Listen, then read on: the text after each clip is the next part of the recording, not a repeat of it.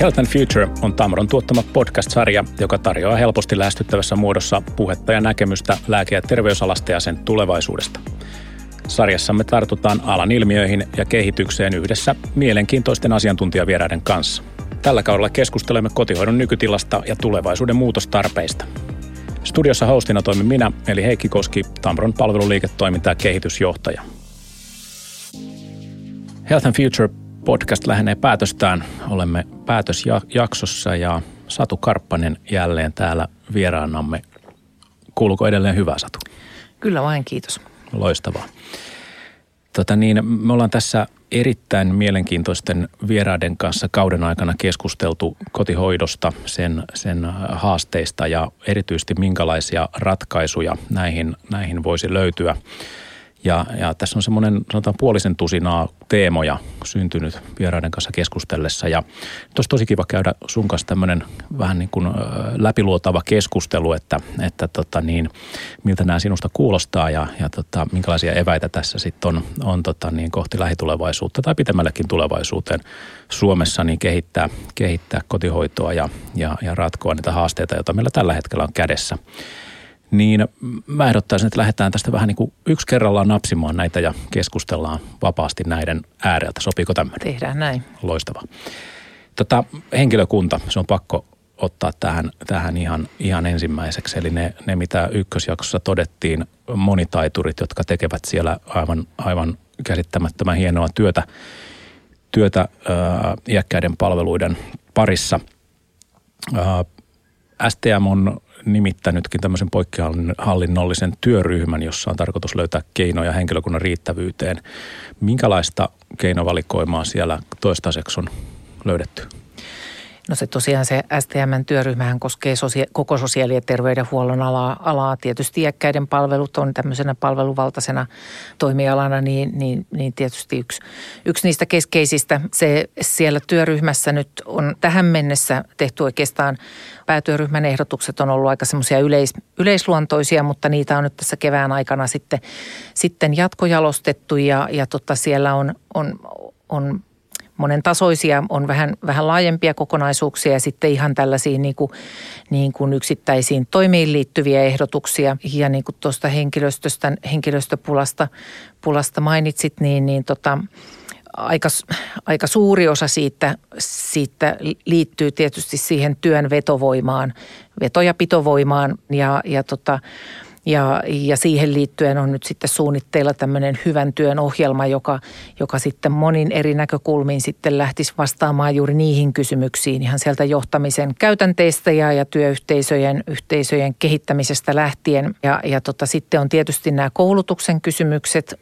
että joltain osin tietenkin meillä on myös tarve lisätä koulutusta, vaikka ne veto- ja pitovoiman kysymykset on olennaisia, niin, niin myös koulut, lisäkoulutusta – tarvitaan ja, ja niitä tarpeita arvioidaan, arvioidaan siellä. Sitten, sitten taisin mainita siinä, siinä ensimmäisessä jaksossa nuo, nuo hoiva-avustajat, niin ne on yksi sellainen niin kuin, ää, asia, josta, josta on nyt tällaisia niin kuin yksittäisenä asiana ollut siellä esillä, esillä ja, ja heidän niin kuin – hyödyntämisensä sitten siellä palveluissa siltä osin, osin kun ei tarvita, tarvita sitä ammattihenkilön osaamista. Ja tietenkin sitten, sitten yhtenä sellaisena isona asiakokonaisuutena on tämä, tämä tota, työperäisen maahanmuuton, maahanmuuton hyödyntäminen ja, ja tota sen helpottaminen ja tutkin, tutkintojen tunnustaminen tunnustamisen yksinkertaistaminen nykyisiin käytänteisiin ver, verrattuna ja, ja näitä, näitä toimia siellä nyt on sitten parhaillaan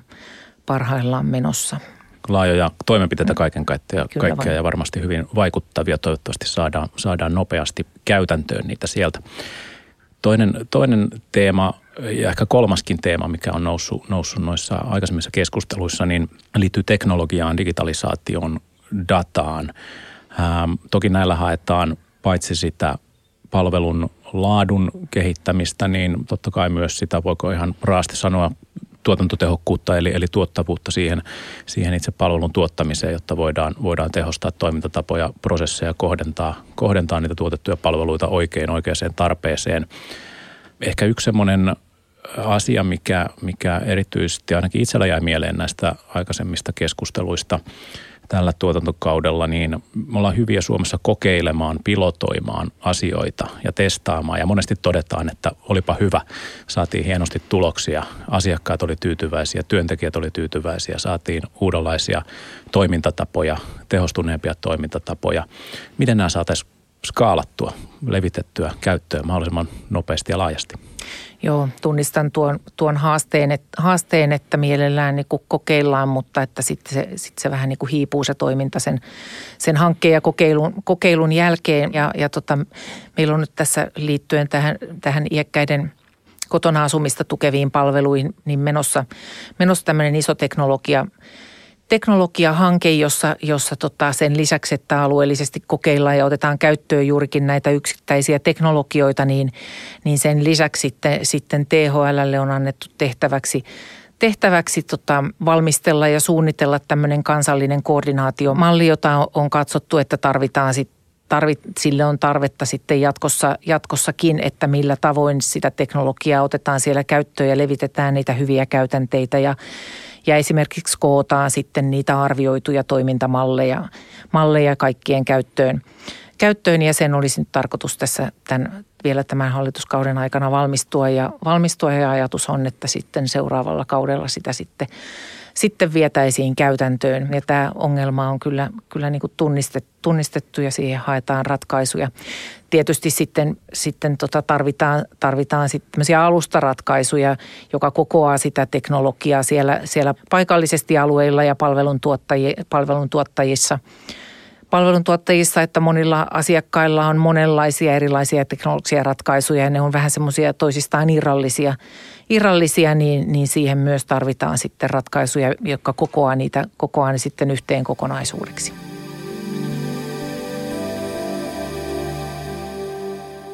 Toi onkin äärimmäisen mielenkiintoinen näkökulma ja varmaan tämä niin kuin ehkä alustan puuttuminen vielä tällä hetkellä se aiheuttaa sitä, että on hyvin hajanaisia teknologioita, niitä kaikkia pitää kouluttaa, opetella käyttää, niihin pitää päästä jollain tavalla, että niitä voidaan hyödyntää. Ja, ja tota niin, toisaalta sitten taas tullaan äkkiä myös siihen niin kuin dataan, että kaikissa, kaikissa näissä järjestelmissä ikään kuin pyörii se oma tietonsa siitä, siitä tota niin, palvelusta tai, tai tota, mitä, mitä ikinä laitteella tehdäänkään. Ja kun tämä kaikki tieto saataisiin niin kuin yhteisesti käyttöön, niin sitä voitaisiin hyödyntää kaiken muun niin kuin sotetiedon tukena ja apuna taas siinä niin kuin palvelun suunnittelussa, kohdentamisessa ja, ja ihan, ihan vaikkapa monitoroinnissa, että miten, miten siellä – kotona sitten voidaan. Onko tämmöinen datavisio, että me päästäisiin niin tiedon avulla ennakoivaan niin kuin tämmöiseen palveluun tai, tai tota niin, ehkä niin kuin tekemään asioita tai huomioimaan asioita jo ennen kuin ne tapahtuu, niin onko se, onko se niin kuin tota tämmöistä digitalisaation kannattajan toiveajattelua vai voisiko se toteutua?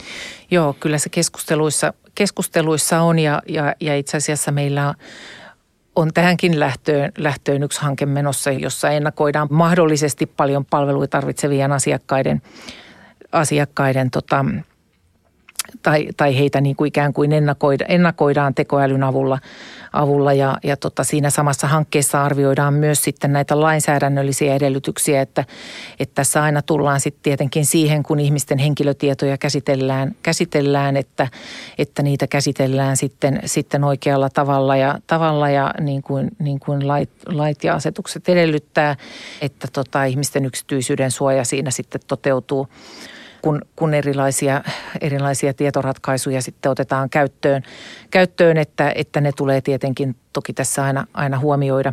Tähän liittyen voisi tietysti todeta myös, että nyt kun meillä on tämä soteratkaisu tehty ja ne hyvinvointialueet on tuossa aloittamassa sitten vuoden alusta, alusta niin, niin, niin parhaillaan tehdään, tehdään aika laajamittaista mittaista tota,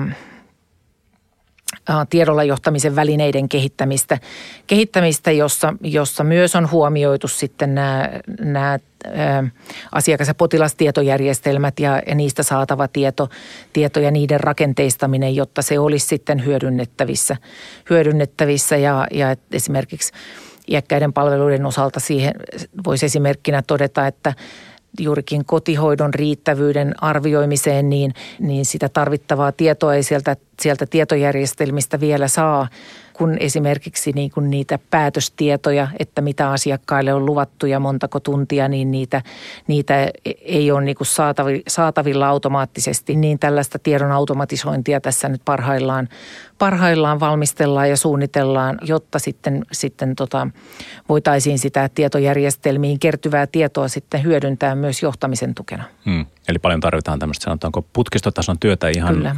sekä lainsäädännöllisesti että teknisesti, Aivan. että tieto saadaan hyötykäyttöön. Tota, jos oikein muistelen, niin siellä ykkösjaksossa kauden avauksessa mainitsit tämmöisen niin kuin, äh, tavallaan yksilöllisemmän hoivan tai että myöskin niin kuin lain edellyttämänä iäkkäiden palveluita kohdennetaan sen kartoituksen perusteella. Eikö tämmöinen niin kuin tiedon laaja-alainen äh, niin kuin äh, saatavilla olo, niin se myös mahdollistaa sen, että yhä tarkemmin voidaan kohdentaa, että minkä tyyppisiä tai minkä tyyppistä palvelukokonaisuutta itse kukin sitä tarvitsee. Joo, kyllä tietysti niin kuin väestötasolla, väestötasolla voidaan koota ja, ja tehdä, tehdä tavallaan niin kuin sellaista asiakassegmentointia ja, ja vähän niin kuin suunnitella, että minkälaisia palvelupaketteja minkäkin tyyppisille asiakkaille asiakkaille ja kuinka paljon niitä sitten tarvittaisiin, että silloin kun, kun asiakkaat ei ole niistä tunnistettavissa eikä käytetä sitten henkilötietoja, niin, niin tota, toki voidaan, voidaan hyödyntää siinä.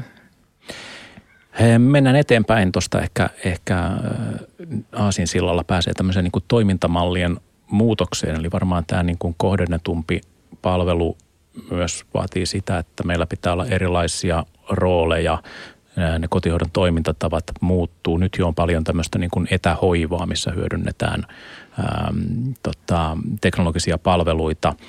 Ää, mainitsit tuossa, että, että niin kuin erilaisia tehtäviä, joita ei välttämättä sitten aina siellä niin kuin samalla koulutustaustalla olevat henkilöt, henkilöt tarvitse hoitaa, vaan voidaan sitäkin, sitäkin kohdentaa. Muuttuuko merkittävästi tämmöinen niin kuin työn jako ja työn ohjaaminen tulevaisuudessa? No en osaa sanoa, että muuttuuko se merkittävästi, että, että tietenkin kun ne asiakkaana olevat, olevien henkilöiden, henkilöiden tilanteet, tilanteet usein vaatii kuitenkin myös sitä, sitä ammattilaisten osaamista, niin arvelen, että, että pääosa siitä työntekijäkunnasta edelleen tulee jatkossakin olemaan, että sosiaali- ja terveydenhuollon ammattilaisia, ammattilaisia mutta että, että kyllä niin kuin entistä enemmän siinä, siinä asiakkaiden palvelukokonaisuuksien suunnittelussa täytyy ottaa huomioon, huomioon se koko asiakkaiden elämän, elämän kokonaisuus. Siihen kotona asuvien asiakkaiden kokona, palvelukokonaisuuteenhan voi sisältyä paljon muutakin kuin se, kuin se kotihoidon, kotihoidon palvelu, jolla, jolla niihin asiakkaiden tarpeisiin voidaan vastata. Ja se on varmaan sellainen asia, joka tulee, tulee lisääntymään, lisääntymään että, että että arvioidaan, että millä muilla palveluilla voitaisiin vastata. Onko kunnalla tarjolla liikuntapalveluja esimerkiksi, joka, joka voisi soveltua sitten asiakkaalle tai ja tietenkin sitä tapahtuu jo nyt, mutta että varmasti se, sen rooli tulee niin kuin vahvistumaan ja tulee niin kuin systemaattisemmin, systemaattisemmin sitten, sitten siihen kokonaisuuteen mukaan mukaan. Ja tietenkin niin kuin tuo, mitä äsken puhuttiin tuosta teknologiasta, niin, niin teknologian mahdollisuudet tulee arvioitavaksi siinä samassa kokonaisuudessa, että, että onko jo jotakin sellaisia teknologisia ratkaisuja, joilla asiakkaan tarpeisiin voidaan, voidaan vastata ja ne sitten jo, jo siinä suunnitteluvaiheessa otetaan osaksi sitä palvelukokonaisuutta. Kyllä ja, ja varmaan myös miten niin kuin – asiakkaiden lähiomaiset saadaan nivottua siihen tiiviimmin mukaan. Nykyään on vapaaehtoistyötä myös niin kuin iäkkäiden parissa yhä, yhä enemmän. On erilaisia jopa niin kuin startup-yrityksiä, jotka tarjoaa palveluita siihen nimenomaan niin kuin tämmöiseen niin kuin ei, ei, ei sairaanhoidollista koulutusta vaativiin, vaativiin tota tehtäviin tai palveluihin sinne sinne tota kotiin ikääntyvien tueksi, niin ehkä tämmöinen niin kuin kokonaisvaltaisempi katsantokanta tässä onkin tarpeen. Kyllä vaan, juuri, juuri näin, että et, et, et se ei ole vaan se, vaan se kotihoito, joka siihen suunnitelmaan kirjataan, vaan katsotaan se kaikki, hmm. kaikki mitä siinä asiakkaan ympärillä tapahtuu, tapahtuu ja mietitään, että olisiko jotakin vielä sellaisia, joilla, joilla sitten voitaisiin asiakkaiden tarpeisiin tarpeisiin vastata, joka voitaisiin ottaa osaksi sitä suunnitelmaa. Hyvinvointialueista tuossa äsken vähän sivuttiinkin keskustelussa ja, ja, ja toisaalta sitten kun puhuttiin tästä niin kuin ehkä kokonaisvaltaisemmasta ajattelutavasta, että ei katsota pelkästään sitä kotihoitoa, vaan siinä kaikkia ympärillä olevia muita, muita elementtejä. Ja hyvinvointialueessa tietysti paljon ollut debattia ja, ja, ja nyt, ne, nyt ne tulee vuoden 2023 alusta täyteen toimintaansa, niin, niin tota, tähän mahdollistaa sen, että meillä on ikään kuin isompia yksikköjä voidaan katsoa kokonaisuudessa, voidaan katsoa eri, eri niin kuin, ähm, peruserikoissairaanhoidon, ikääntyvien palveluiden, kotihoidosta, niin kuin koko palveluketjua. Tähän mahdollistaa hirveästi just näitä asioita, mistä me on puhuttu, eikö vaan?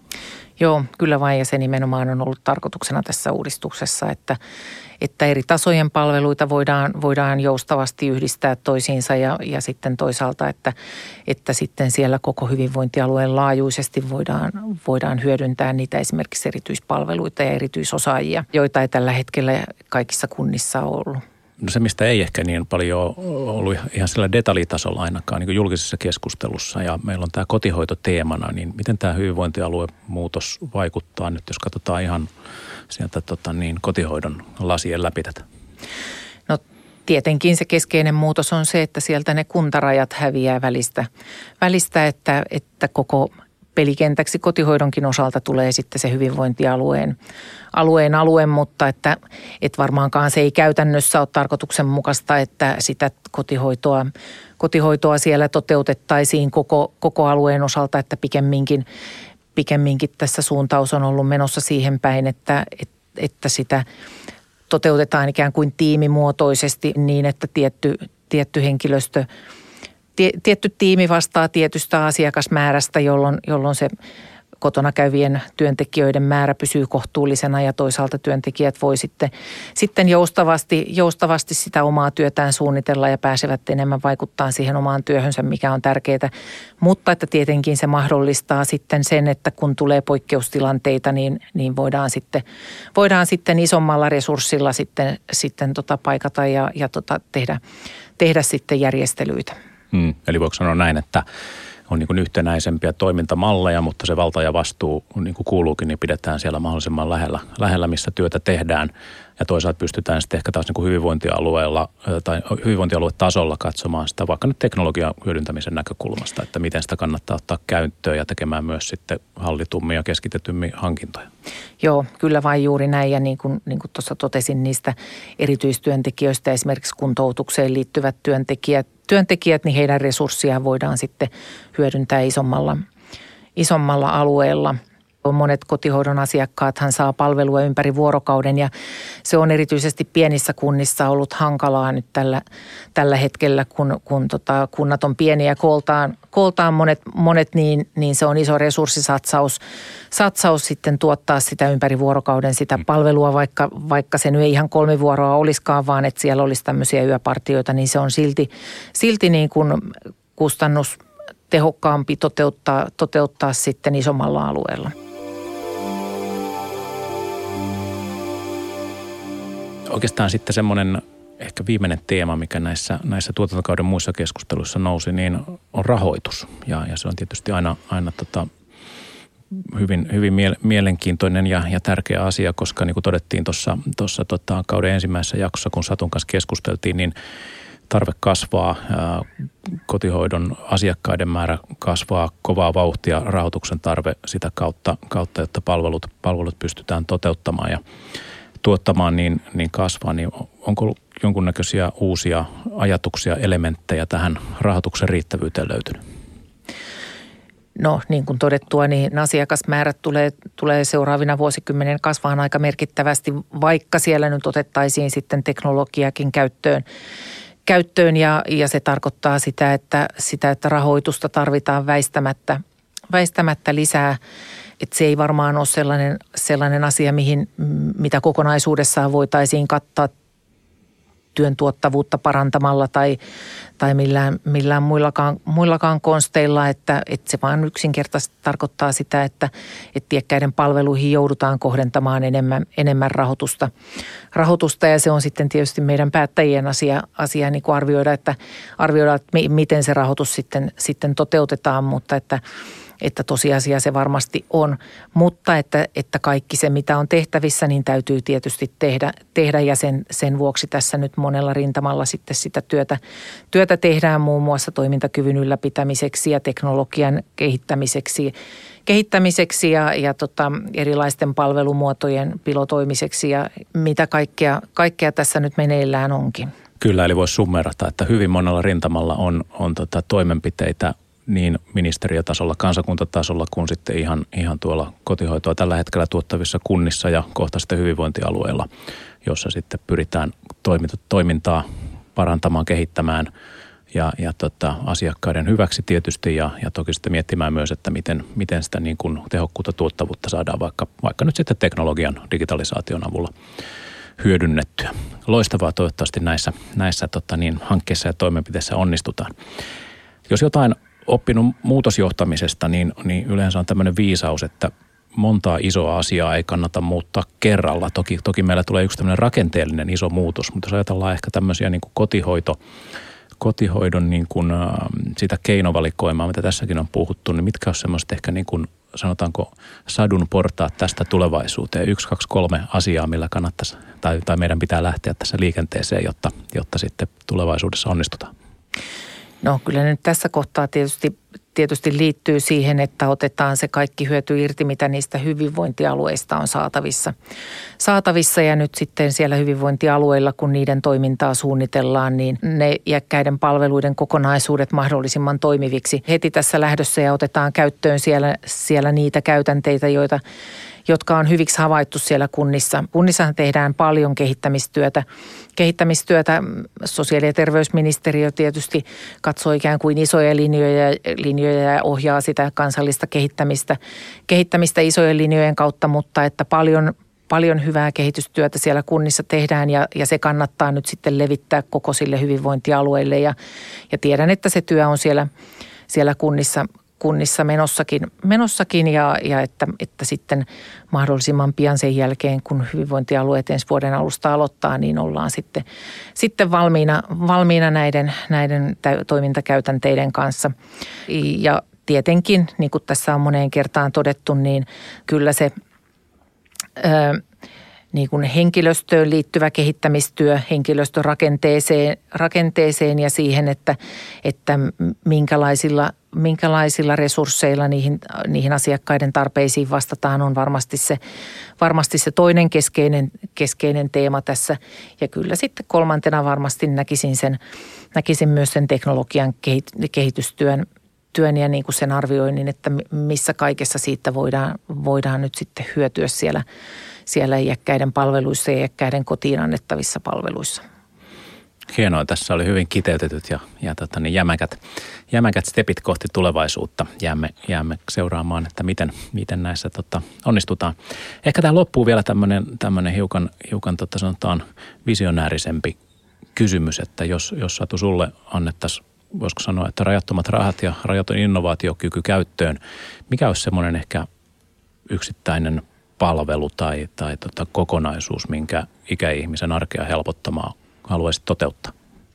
No mä näkisin, että tämä ei ehkä ensisijaisesti ole niinkään, niinkään raha, rahakysymys, että, että, että iäkkäät asiakkaat, niin kuin muutkaan sosiaali- ja terveydenhuollon huollon asiakkaat, ei odota mitään ihmeitä tai mitään niin kuin kovin kalliita, kalliita ratkaisuja tai, tai, tai ihmeellisiä niin kuin teknologisia välineitä tai, tai muuta, muuta, vaan enemmänkin ehkä jos, jos olisin kaikki voipainen, niin, niin tietysti lähtisin siitä, että, että siellä, siellä iäkkäiden tarpeisiin vastaamassa olisi riittävästi työntekijöitä työntekijöitä, olivat ne nyt sitten sote-ammattilaisia tai niitä vapaaehtoisia tai, tai, tai mitä, mitä kukin siellä nyt sitten tarvitsee, yksityisiä tai julkisia, julkisia mutta että, että sieltä löytyisi kaikille, kaikille sitä sosiaalista vuorovaikutusta ja, ja kohtaamista ja, ja apua niihin, niihin tarpeisiin, joita kullakin siellä on.